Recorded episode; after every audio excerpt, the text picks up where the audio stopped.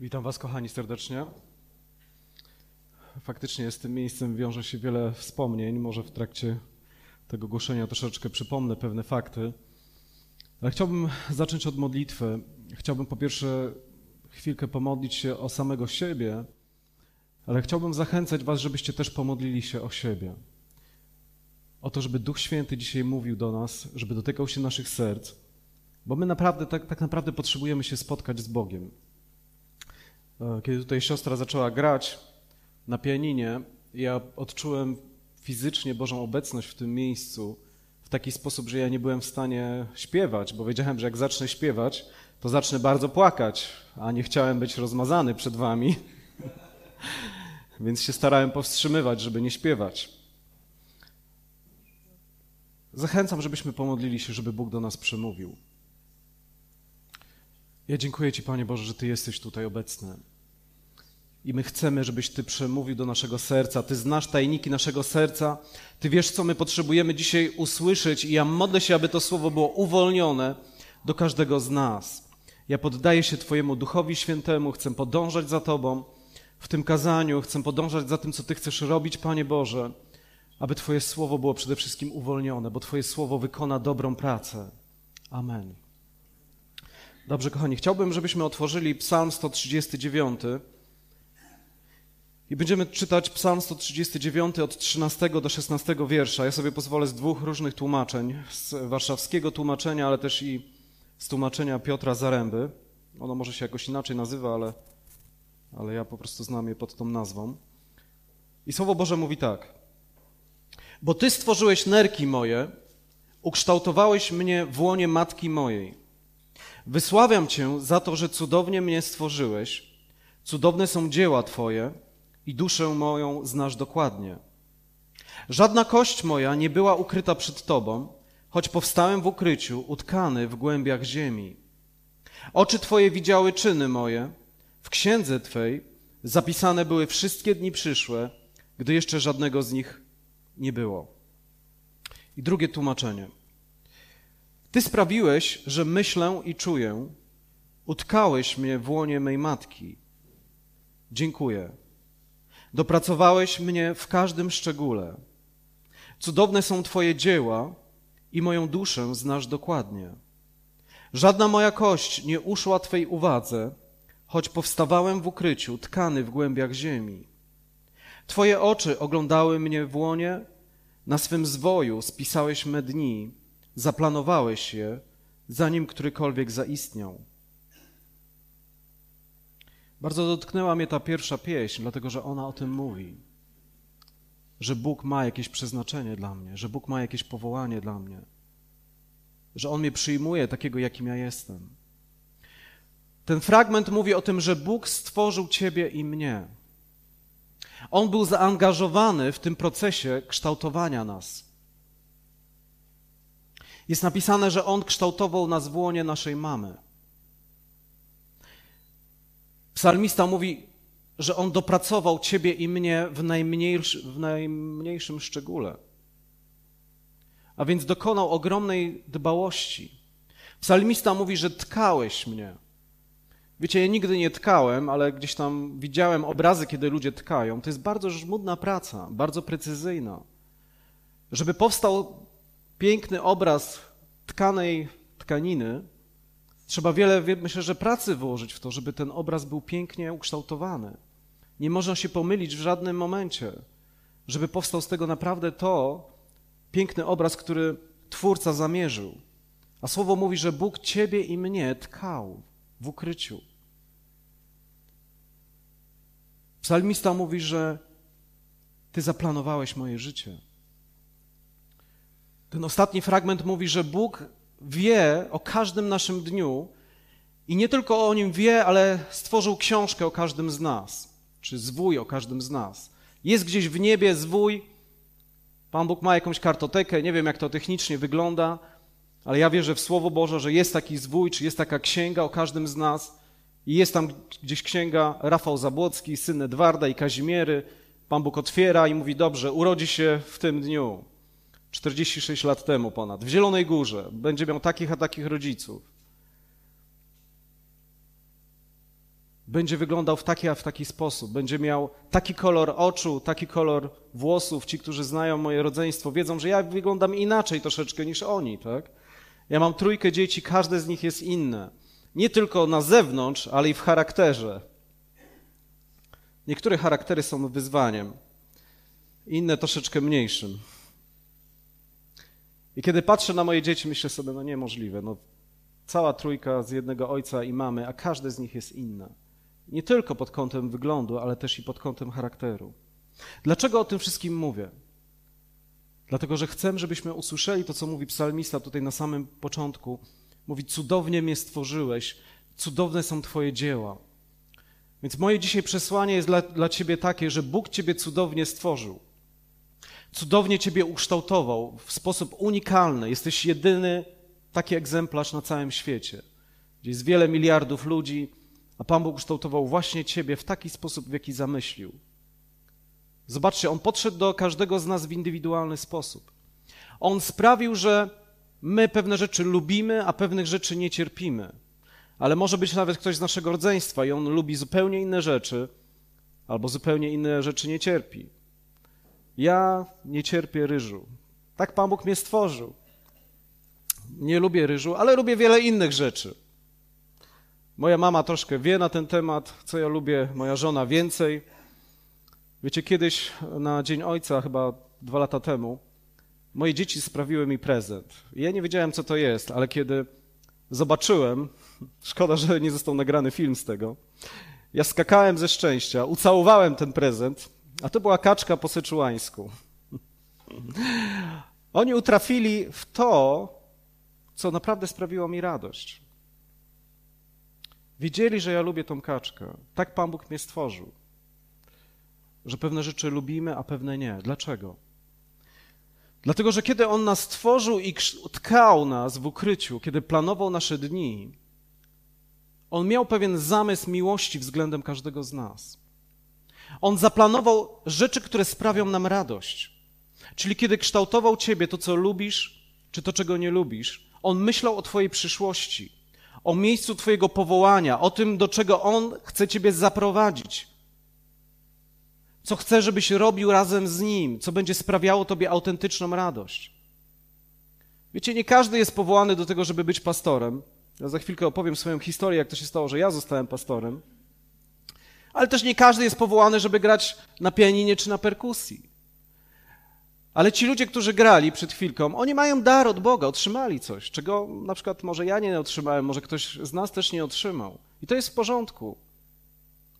Dlatego, że ja otrzymałem coś innego. Czy Remik tutaj, który siedzi, on otrzymał coś innego. Może on nie gra dzisiaj na perkusji, ale on ma inne obdarowanie, które Bóg włożył na niego i które jemu sprawia radość. Ale brat, który tutaj grał na perkusji, ja wierzę, że Bóg dał mu talent i widzę, że jest nad nim namaszczenie do tego, i ja wierzę, że on ma radość w tym, co robi, dlatego że Bóg tak go ukształtował, że Bóg miał ten zamiar, żeby dać mu radość. Że Bogu nie chodziło tylko, żeby wy wykonane były Jego plany, Jego zamysły, ale On myślał z miłością o każdym z nas i myślał, co tu zrobić, żeby na przykład, przepraszam, że tak wrócę do Remka, ale widzę go tutaj w pierwszym rzędzie, co tu zrobić, żeby Remkowi sprawić radość. I na pewno pomyślał, pomyślał o tym, żeby dać mu piękną żonę, żeby dać mu fajne dzieci, żeby dać mu dobrą pracę, ale żeby też włożyć jakieś namaszczenie na niego, jakiś dar od niego, żeby miał radość w tym, co robi. I to oczywiście nie znaczy, że my zawsze chodzimy w tej radości i nie ma nigdy wyzwań, ale co do zasady, ja wierzę, że kiedy podążamy za Bożym głosem, to my jesteśmy przeznaczeni do radości. Wierzę, że Chrystus, kiedy chodził po tej ziemi, były dni, kiedy my wiemy, że On płakał, ale co do zasady, ja wierzę, że On był pełen radości. Pełen radości, dlatego że widział Ojca, który działa przez niego, że widział, że wola Ojca się wypełnia, że serca ludzi są dotykane, że rzeczy się odmieniają, że ludzie są wyrywani z miejsca niewoli do wolności. Więc on chodził w radości, widząc Boga działającego przez swoje życie, widząc Ojca, który czyni niezwykłe rzeczy.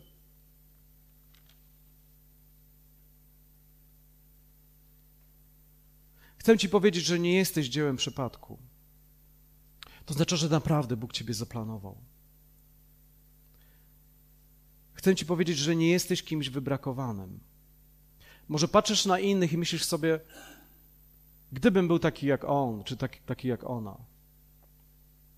Może patrzysz na no, Remka, jeszcze raz wrócę do niego, i myślisz sobie, on to prorokuje, dostaje jakieś słowa od Boga, tutaj przekazuje, ludzie są dotykani. Może ktoś tam online słuchał tego przesłania i płakał, był dotknięty. Myślisz sobie, chciałbym być taki jak Remek. Chcę ci powiedzieć, że nie musisz być taki jak Remek, ale możesz być sobą, podążając za tym, co Bóg wkłada do twojego serca. Dlatego, że tak naprawdę to jedynie może sprawić tobie prawdziwą radość. Kiedy podążysz za tym, co Bóg do ciebie mówi, kiedy podążysz za Bożym powołaniem, kiedy powiesz, Boże, oto jestem, poślij mnie gdziekolwiek Ty chcesz, bo ja chcę robić te rzeczy, które Ty, do których Ty mnie zapraszasz. Dlaczego? Dlatego, że ufam Tobie, że Twoja wola jest zawsze najlepsza dla mnie. Wiecie, to jest akt wiary, tak? Ja robię akt wiary i posłuszeństwa, kiedy Bóg mi mówi, jesteś tym i tym, a ja mówię, Boże, ale mi się coś tutaj nie zgadza. Za chwilkę wam opowiem historię, to to zobaczycie. Ale ja robię akt wiary i zaufania do Niego. Mówię, jeżeli Ty, Boże, o tym, to o mnie mówisz, to ja ufam Tobie. Dlaczego Tobie ufam? Bo Ty mnie stworzyłeś.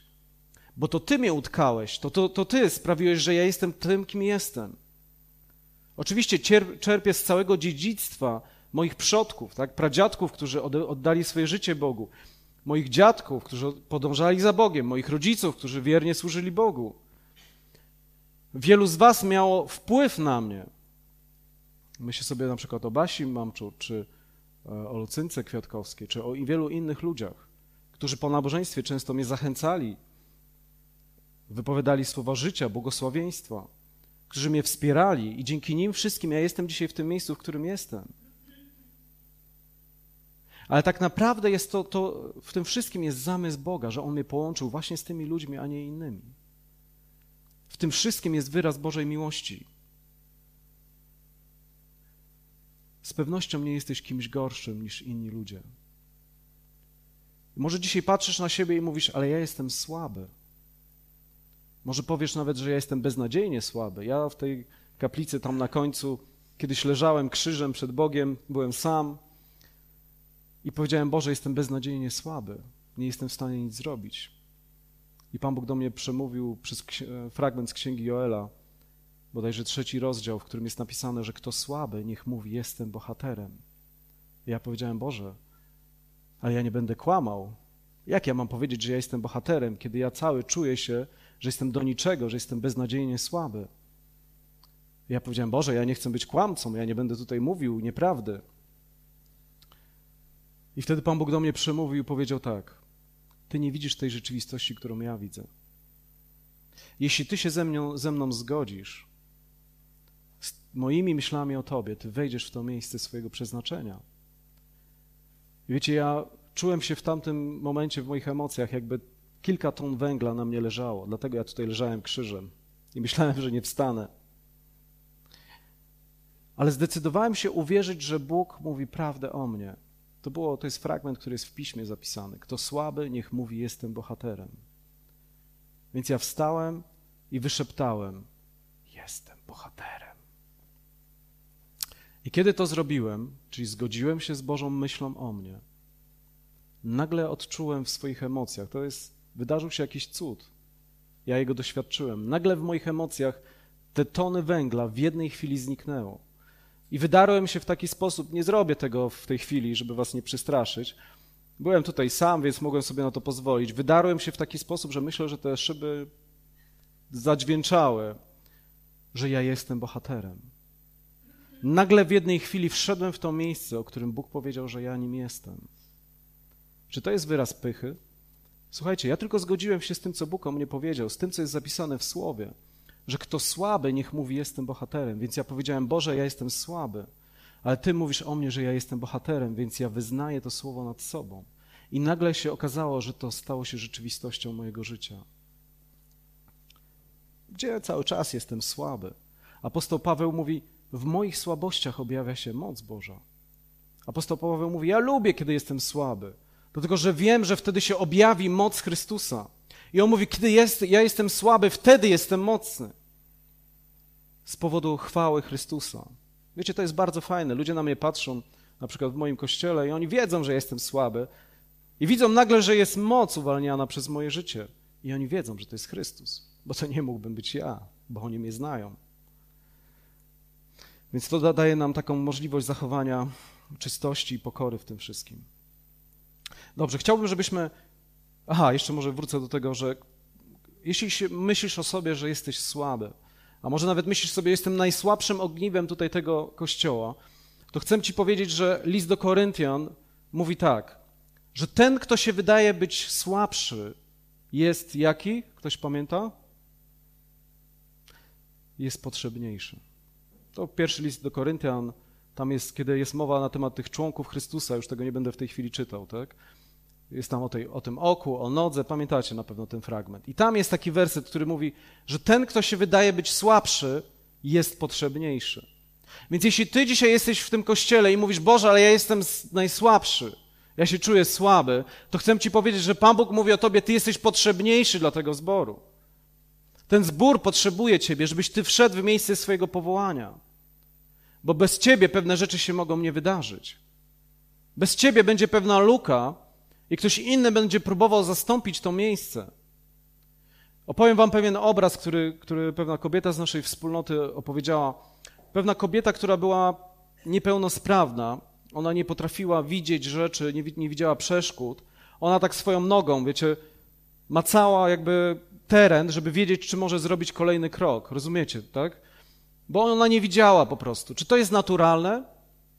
To nie jest naturalne. Ona oczywiście próbowała sobie jakoś poradzić, ze względu na to, że nie widziała tych przeszkód, tych przedmiotów, które były przed nią i jakoś sobie radziła, ale to nie jest naturalne.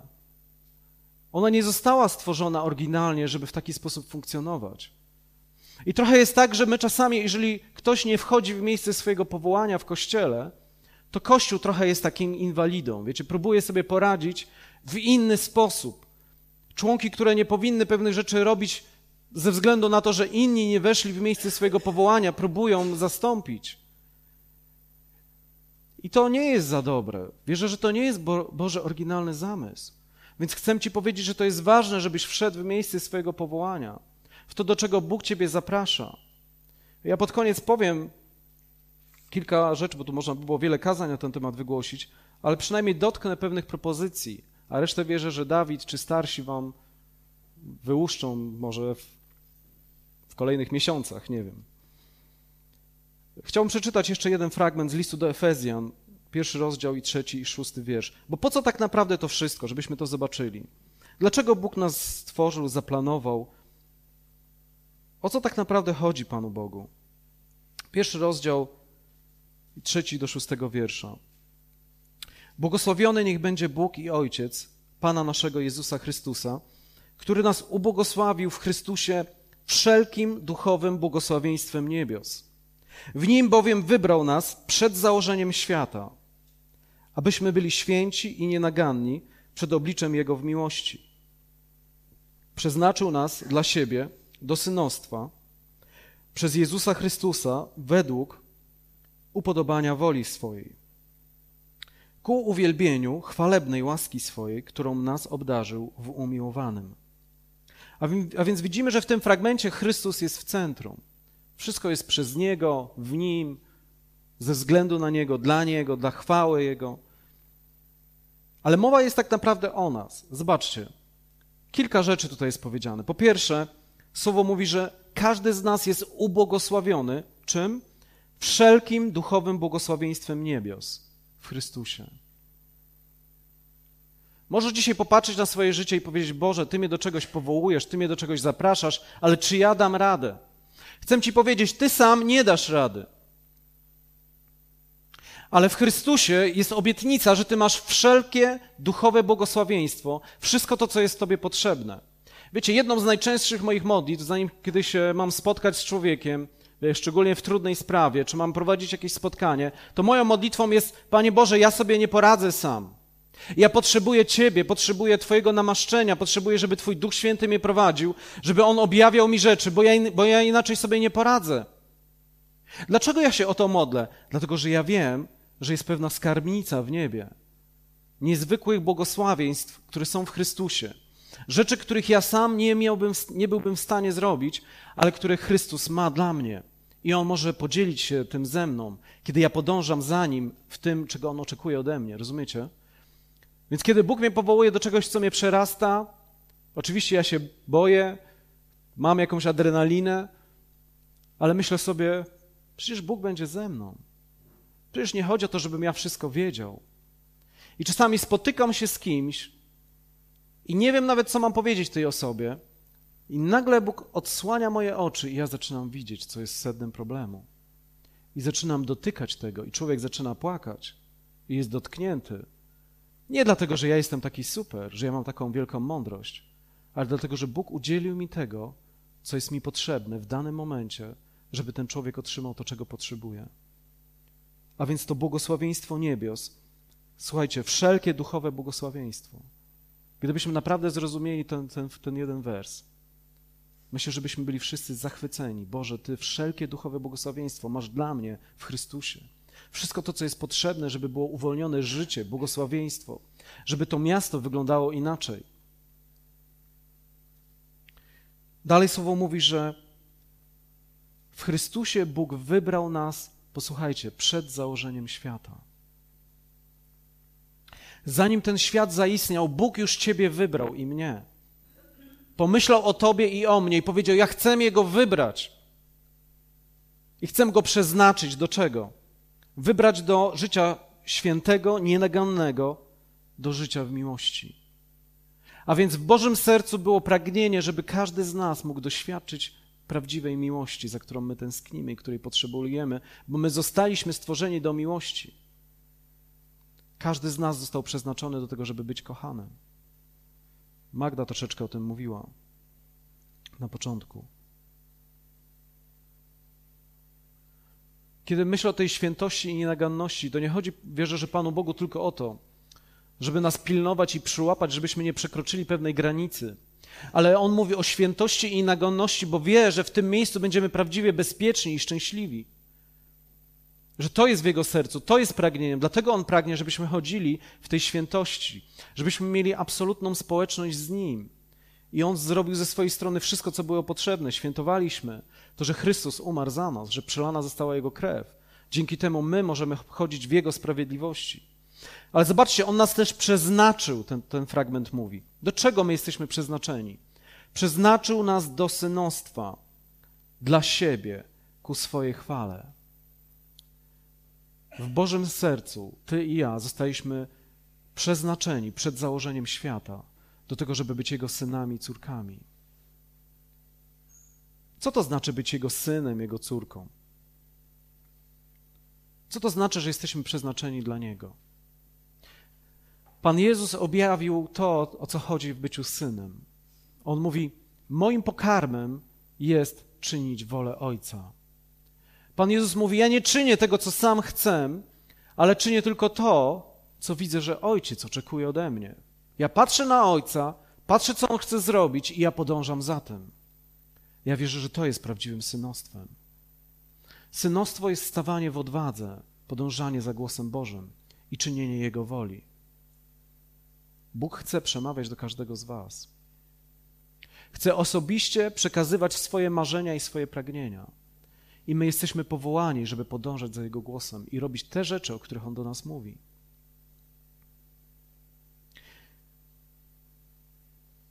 A co się stanie, jeżeli w to miejsce nie wejdziemy? Rozminiemy się z Jego wolą. Rozminiemy się ze swoim przeznaczeniem. Wiecie, ja wierzę, że Boża wola dla nas tutaj indywidualnie jest najlepszą rzeczą, co mogłoby nas spotkać. Nie ma nic lepszego. Jeśli się z tym zgadzasz, na poziomie na razie teoretycznym, to chcę Ciebie zachęcić, żebyś poszedł za tym praktycznie. Kiedy Bóg będzie mówił do Ciebie o pewnych rzeczach, kiedy będzie zapraszał Ciebie do pewnych rzeczy, żebyś powiedział: Boże, może nie do końca mi się to podoba, co, co do mnie mówisz. Mam wrażenie, że to mnie przerasta, Mam, że, mam wrażenie, że to nie będzie dla mnie wygodne, ale ja wierzę Tobie, że Ty wiesz najlepiej, co jest dla mnie najlepsze, bo Ty mnie stworzyłeś, Ty mnie ukształtowałeś, to Ty mnie przeznaczyłeś do pewnych rzeczy. Jeśli ja się z nimi rozminę, rozminę się z tym najlepszym, co dla mnie przygotowałeś.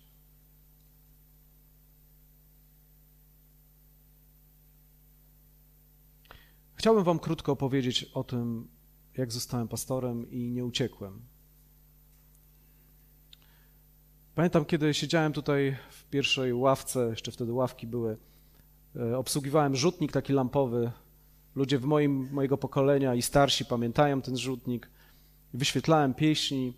I pamiętam, stanął wtedy pastor i zaczął coś głosić. Ja już nie pamiętam, który to był pastor, e, ale pomyślałem sobie wtedy, mając naście lat, że ja mogę wszystko robić w kościele, za wyjątkiem jednej rzeczy, to znaczy bycia pastorem.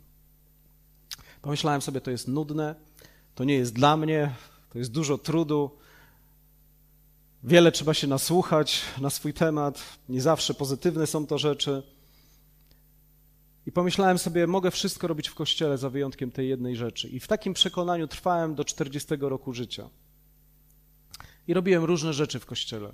Pamiętam, jak Remek, e, Krystian razem ze mną kosiliśmy trawę tutaj, e, grabiliśmy liście, przez jakiś czas sprzedawałem literaturę tutaj w biblioteczce. Ty też, tak? Krystian, o, Krystian ze mną jeździł do Wisły. Ja go brałem, dlatego że miał e, darmowy bilet kolejowy, a trzeba było wiele książek w plecakach przewieźć. Także Krystian był bardzo pomocny w tym. Zobaczcie, oni zostali starszymi zboru, ja zostałem pastorem. Czy to nie powinno nam dać czegoś do myślenia? Słowo Boże mówi, kto jest wierny w małym, ten będzie też wierny i w wielkim. Można by było zadać pytanie, co ja mam zrobić, żeby wejść w to miejsce, o którym ja głoszę? Kiedy patrzę na tą trawę tutaj z tyłu za, za moimi plecami, to mam wrażenie, że ktoś chyba nie wchodzi w miejsce swojego powołania. I myślę, że to nie jest Dawid i że to nie są starsi zboru. Jakby ma, moja mama prosiła, żebym nie, nie karcił, nie gromił. Więc tylko tak delikatnie jakby sugeruję. Jest też z przodu pewna rzecz, myślę, że do zrobienia. Kiedy patrzę na drzwi wejściowe, to myślę sobie, że przydałoby się je pomalować. I kiedy patrzyłem też, no niestety, przepraszam, wczoraj z Dawidem miałem spotkanie i tak sobie, zanim on przyszedł, obszedłem sobie budynek, no tak z ciekawości, bo ponad 20 lat tutaj przychodziłem do tego zboru i popatrzyłem sobie też na okna, stwierdziłem na zewnątrz, że chyba też by się przydało pomalować.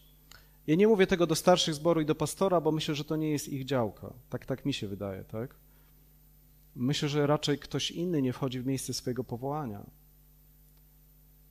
I mówię to z miłością, dlatego że mi zależy na Was, że chciałbym, żeby ludzie, którzy tu będą przychodzić, byli dotknięci nie tylko Bożą obecnością, ale żeby widzieli, że my szanujemy to, co należy do Pana Boga, bo to jest jakiś taki praktyczny wymiar, tak?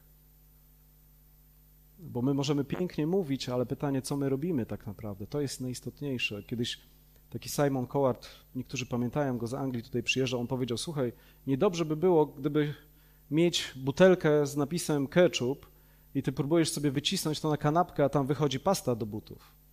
Rozumiecie? To by ktoś, kto tego by używał, nie byłby zadowolony, myślę.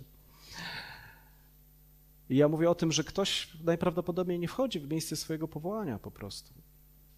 Ja miałem ogrom, ogromną radość jako młody chłopak, kiedy mogłem tą kosiarką jeździć. Moi rodzice nie mieli samochodu, więc kiedy ja słyszałem ten silnik spalinowy szczególnie, to mi dużą frajdę dawało, jak troszeczkę gazu można tam było e, dodać i, no i pokosić tą, pra, tą, tą, tą trawę.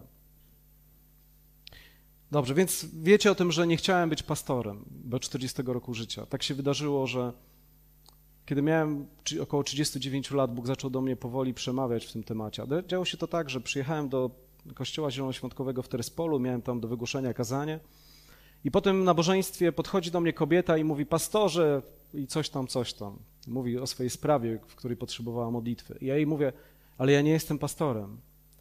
No i ona znowu mówi o czymś do mnie i znowu do mnie, pastorze, coś tam, coś tam. I ja mówię znowu, no przepraszam, ale ja nie jestem pastorem. Pamiętam taką podróż też do Kowalewa, to jest taka mała wioseczka, gdzie jest dom dziecka, w którym my usługiwaliśmy tym dzieciom. Jechałem tam z takimi obcokrajowcami, to był taki Hindus i kiedy rozmawialiśmy po drodze, on w pewnym momencie się mnie zapytał, czy ty nie jesteś pastorem? I ja mówię, że nie. A on mówi, no bo ty tak mówisz, jakbyś był pastorem. I tak po, przez takie drobne rzeczy Pan Bóg powoli, powoli coś tam robił w moim sercu. Aż pamiętam pewnego dnia mój przyjaciel z mojego kościoła. Oni nas odwiedzili, ale później wyszli na chwilę, znaczy wyszli do domu, ale po chwili słyszę dzwonek. Otwieram i tam ten mój przyjaciel stoi i mówi, wiesz co, jednak muszę ci coś powiedzieć. I ja mówię, słucham. A on mówi, bo ty nie bałeś się prorokować do księdza katolickiego, bo tak, tak było, a ja miałbym się bać prorokować do mojego przyjaciela? I mówi, Bóg mi powiedział, że zostaniesz pastorem. I kiedy ja to usłyszałem, pomyślałem sobie, w porządku, może za 10 lat to się wydarzy. Taką mam wiarę, że za 10 lat to się może wydarzyć. Wydarzyło się to w mniej niż w rok. E, pamiętam, że mm, mój pastor Andrzej Nędzusiak zaprosił mnie po raz pierwszy w życiu na taką konferencję dla pastorów. E, po prostu pastor może zaprosić kogoś ze sobą. Nie trzeba być pastorem, żeby tam pojechać. Ja nie byłem ani starszym zboru, ani pastorem. I kiedy tam pojechałem, pamiętam, że wybierałem wszystkie wykłady takie niepastorskie, czyli kaznodziejskie, takie no inne, bo mówię, tam to mi się nie przyda, to tutaj e, te wszystkie inne warsztaty, które można było wybrać, tam wybierałem. I tam dowiedziałem się, że od starszego zboru, że e, nasz pastor po prostu, on był w trakcie rocznego urlopu, już nie chcę całej historii opowiadać, ale że on nie wróci do bycia pastorem. Ja pamiętam, byłem, czułem się jakby mnie walec rozjechał. Czułem się tak, jakby ojciec mi umarł. E, nie chcę już jakby szczegółów tych opowiadać, dlaczego tak było, ale bardzo mnie ta wiadomość zasmuciła i pamiętam, że kiedy później po tej konferencji rozmawiałem z moim pastorem, powiedziałem, że zacząłem płakać w trakcie, kiedy z nim rozmawiałem. I zacząłem mu dziękować za wszystkie dobre rzeczy, jakie Bóg uczynił przez niego dla mojego życia. I podjąłem decyzję w swoim sercu, że będę lojalny wobec przyszłego pastora, kimkolwiek on nie będzie nie wiedząc, że to ja właśnie zostanę tym pastorem. Ale pomyślałem sobie, pamiętam w swoim sercu, pomyślałem, będę lojalny wobec nowego pastora, tak samo jak byłem lojalny wobec Andrzeja. I wtedy jakoś tak przyszła mi pewna myśl, a co by było, gdyby mi zaproponowano, żebym został pastorem? Więc zadałem to pyta pytanie mojej żonie i powiedziałem, Gosia, co ty myślisz o tym, gdyby mi zaproponowano? I ona się chyba uśmiechnęła i powiedziała, nie nadajesz się do tego. E, nie wiem, czy mogę to powiedzieć, ale pozwolę sobie, mam nadzieję, że to przyjmiecie z wyrozumiałością. Powiedziała, rozjadą ciebie czołgami. Miała na myśli to, że jestem bardzo wrażliwą osobą i że kiedy się podniesie jakaś krytyka, czy coś ludziom będzie się nie podobać, no to, że ja sobie z tym po prostu nie poradzę. I ja sobie o tym pomyślałem i stwierdziłem, ona ma rację, więc zostawiłem sobie tą myśl. Jednak jakiś miesiąc później były moje 40 urodziny. I po tych 40, 40 urodzinach miałem objawienie Chrystusa jako pasterza. To tak może szumnie nazywam, że objawienie, ale po prostu to było tak, jakby ktoś zdjął mi zasłonę z oczu i zobaczyłem, że Jezus kocha najsłabszą owcę stada i że jemu nie zależy tylko na osiągnięciu celu, żeby stado gdzieś tam doprowadzić, ale że on nie chce zgubić żadnej z tych owiec, które ojciec mu powierzył. Zobaczyłem, że po prostu wieczorem nagle tak jakby Bóg odsłonił mi oczy i pokazał, ja kocham moje owce i kocham tą najsłabszą. I jak będzie trzeba, to dostosuję całe tempo stada, żeby żadnej z tych owiec nie zgubić. I następnego dnia, kiedy poszedłem do pracy, Bóg zaczął do mnie mówić i powiedział: Jesteś moim pastorem. I pamiętam, jak zacząłem się kłócić z Bogiem. Powiedziałem, Boże, ale ja się do tego nie nadaję. Ty powinieneś tą osobę powołać na pastora. Wiecie, trzeba być naprawdę bezczelnym, żeby Panu Bogu mówić, co On ma zrobić. Ale Pan Bóg się nie pogniewał i powiedział, ale ja chcę Ciebie. Ja nie wiedziałem wtedy, że mój pastor Andrzej już zaproponował tej osobie, o której ja mówiłem, ale ta osoba się nie zgodziła na to, żeby być pastorem. I wtedy tego nie wiedziałem. I Bóg cały czas do mnie mówił, że ja chcę Ciebie, ja Ciebie wybieram. I ja byłem w wielkim szoku, bo ja wiedziałem, że ja się do tego nie nadaję. Ja przez 40 lat uważałem, że mogę robić wszystko, za wyjątkiem bycia pastorem. I robiłem wiele różnych rzeczy, nie będę o, tych, o tym już teraz opowiadał. I powiedziałem mojej żonie o tym. I ona się chyba uśmiechnęła i powiedziała: Dobrze, że jeżeli Bóg tak mówi, to my w to wejdziemy. Okazało się, że Bóg do niej przemówił przez historię Mojżesza, powołania Mojżesza. Pewnie znacie ją, tak? że on powiedział Bogu: Ja się nie nadaję, ja nie umiem mówić, wybierz kogoś innego. Bóg już mu wszystkie argumenty zbił, a on nadal mówił: Nie, dziękuję, wybierz kogoś innego. Chyba mam wrażenie, że tam się Pan Bóg nawet rozgniewał na niego już. Tak? Potwierdzacie? No bo wiecie, no ileż można, tak? No już mu wszystkie argumenty zbił, a ten nadal mówi: Nie, wybierz kogoś innego. Więc Bóg do niej przemówił przez tą historię, że nawet jeśli się człowiek wydaje, że się nie nadaje, to Bóg może powiedzieć, że on się nadaje. Pamiętacie, jak Samuel przyszedł i miał namaścić na króla, tak? I patrzy na Eliaba i mówi, na pewno ten, dlatego że Saul był podobny, on przerastał głową ponad wszystkich i ten Eliab też był taki rosły. A Bóg mu mówi, nie, bo ty patrzysz na to, co zewnętrzne, a ja patrzę na serce.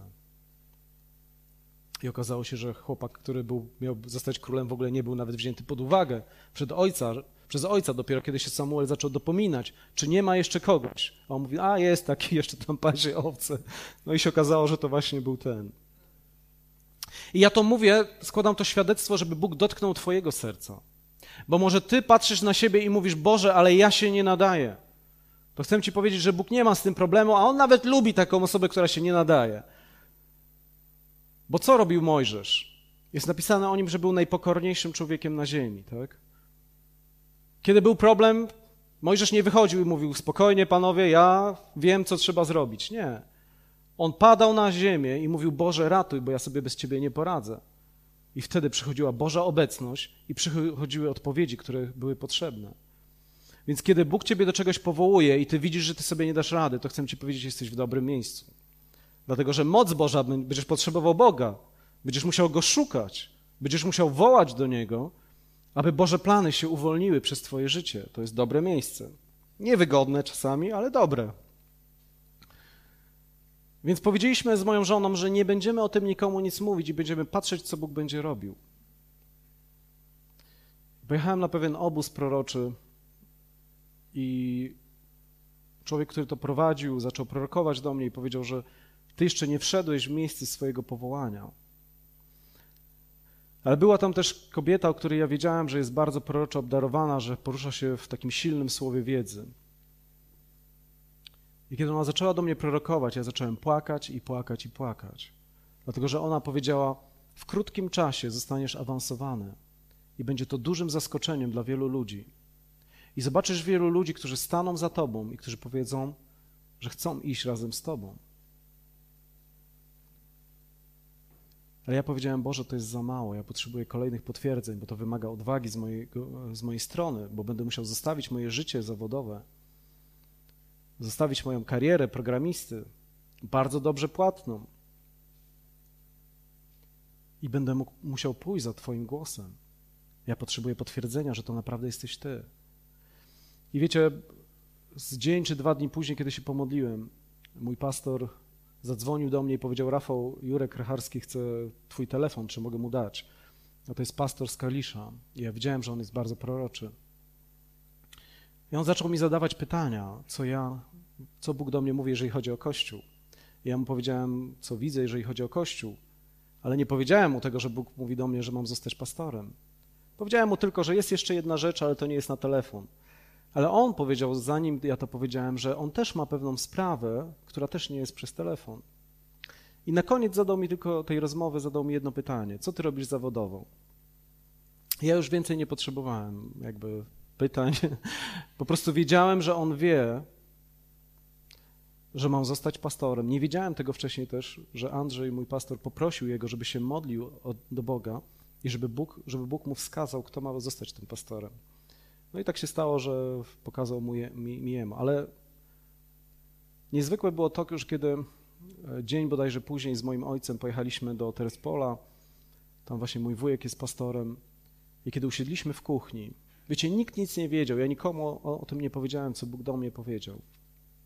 Siedzimy w tej kuchni w sobotę, dzień przed nabożeństwem, i mój wujek zwraca się do mojego ojca i mówi: To ty, Edward, jutro powiesz e, świadectwo na nabożeństwie a przyszły pastor Rafał powie główne kazania. I pamiętam takie wielkie oczy mojego ojca skierowane na tego mojego wujka. Ja sam chciałem się zapaść pod ziemię, chciałem się schować pod ten stół.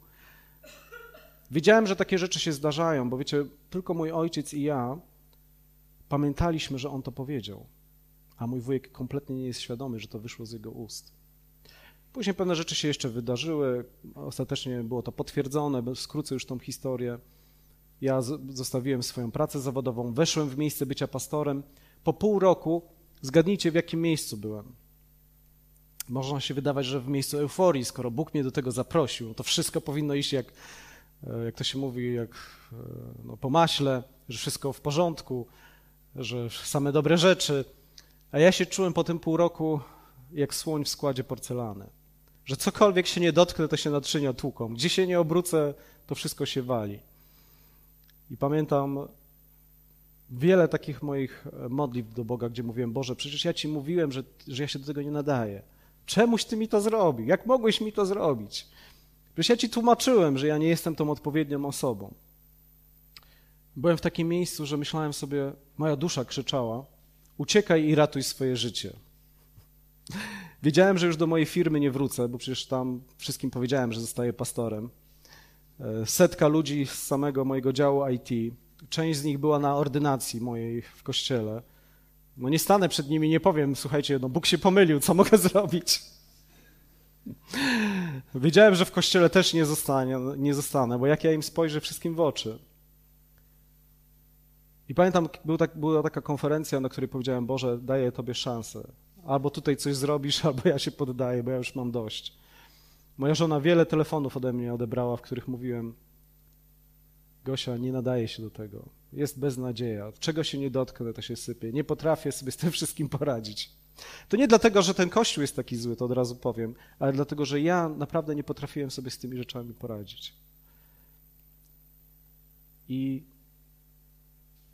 w czasie tej konferencji był w cudzysłowie wielki mówca, ludzie byli dotykani przez Boga. Ja nie zostałem dotknięty. Oczywiście miałem pretensje o to do Pana Boga, bo przecież ja najbardziej tego potrzebowałem. Ale w czasie przerwy zadzwoniłem do mojego przyjaciela i to był ten cud, którego potrzebowałem. Mój przyjaciel, kiedy się dowiedział, że myślę o tym, żeby zrezygnować po pół roku, powiedział: Ale przecież to jest wola Boża. I ja Tobie też teraz mówię to, że jeśli wszedłeś w miejsce, do którego Bóg Ciebie zaprosił, to choćby Twoja dusza krzyczała i mówiła: Uciekaj i ratuj swoje, swoje życie, to nie rób tego. Ale pozostań w tym miejscu, w którym Bóg Ciebie powołał. Dlatego, że to jest najlepsza rzecz, jaka może Ciebie spotkać. Nie ma lepszej.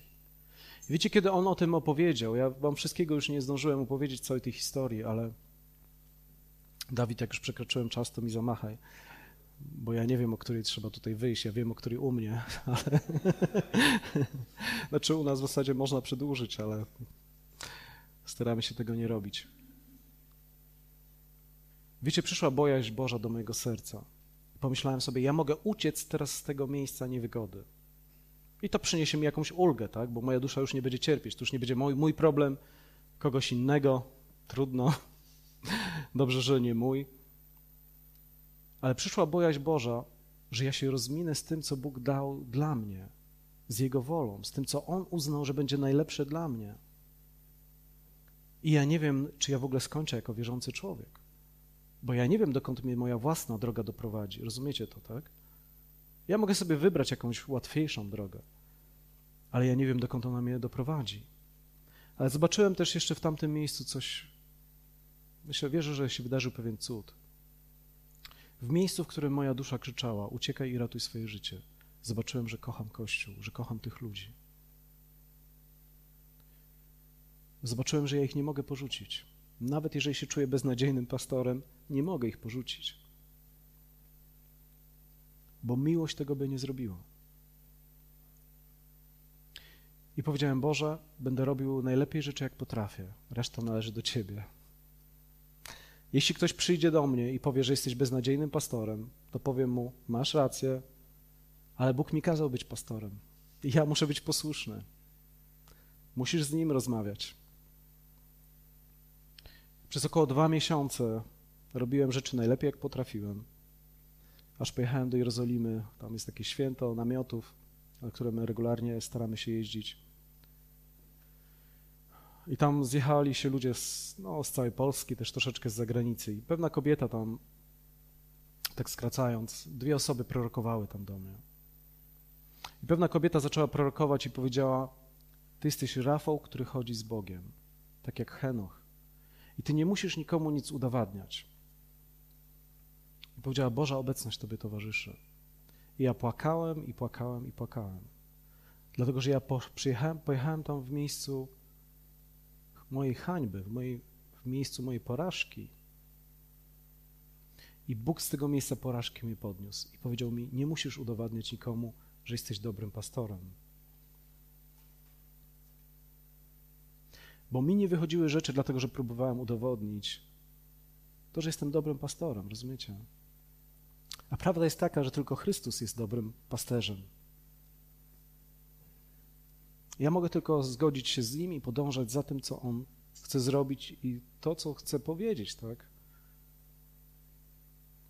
Jeszcze druga osoba do mnie prorokowała, ale już nie będę wchodził w te szczegóły. Kiedy wróciłem do Warszawy, rozpocząłem kolejny tydzień bycia pastorem. No, to jest moja praca, nazwijmy to zawodowa, czyli ja nie robię nic więcej oprócz bycia pastorem.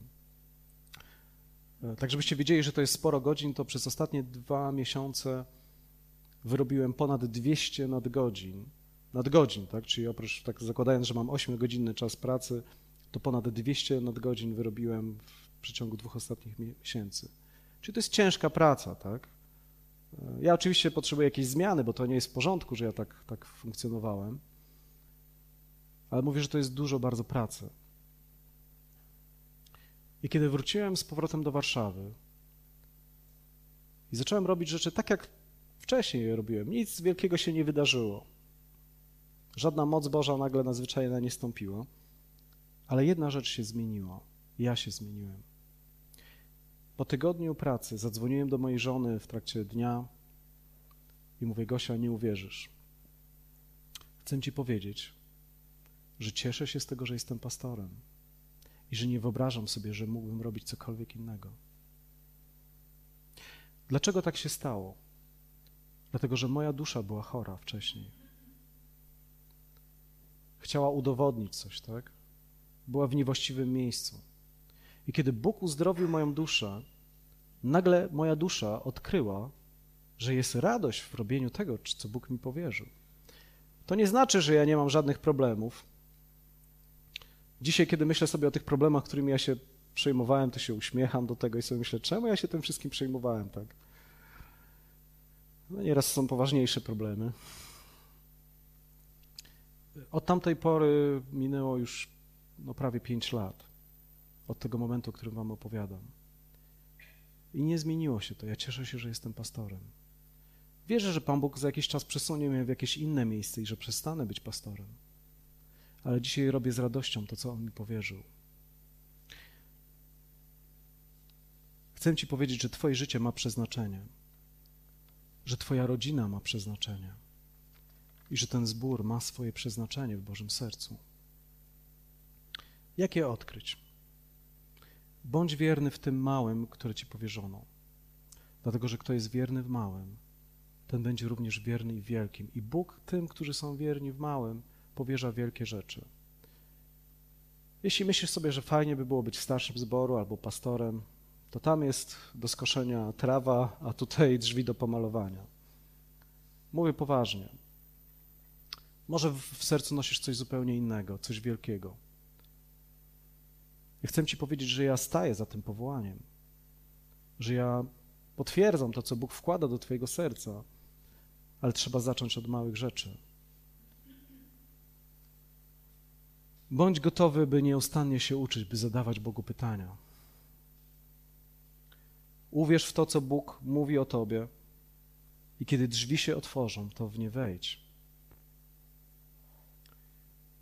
I też jedna rzecz, wierzę, że wa ważna. Bądź uległy wobec władzy, którą Bóg ustanowił nad tobą. Czy to rodziców, rodzicom, czy nauczycielom, czy pracodawcy, czy starszym zboru i pastorowi. Bądź uległy ich autorytetowi, a zobaczysz, jak twój autorytet zacznie rosnąć. Tu można było na każdą z tych rzeczy wygłosić ileś tam kazań, więc ja tak tylko skrótowo. Dobrze, dziękuję. Przepraszam, że może trochę przedłużyłem. Dawid, oddaję głos. Mam nadzieję, że jeszcze kiedyś mnie zaprosicie, że nie narozrabiałem jakoś za bardzo.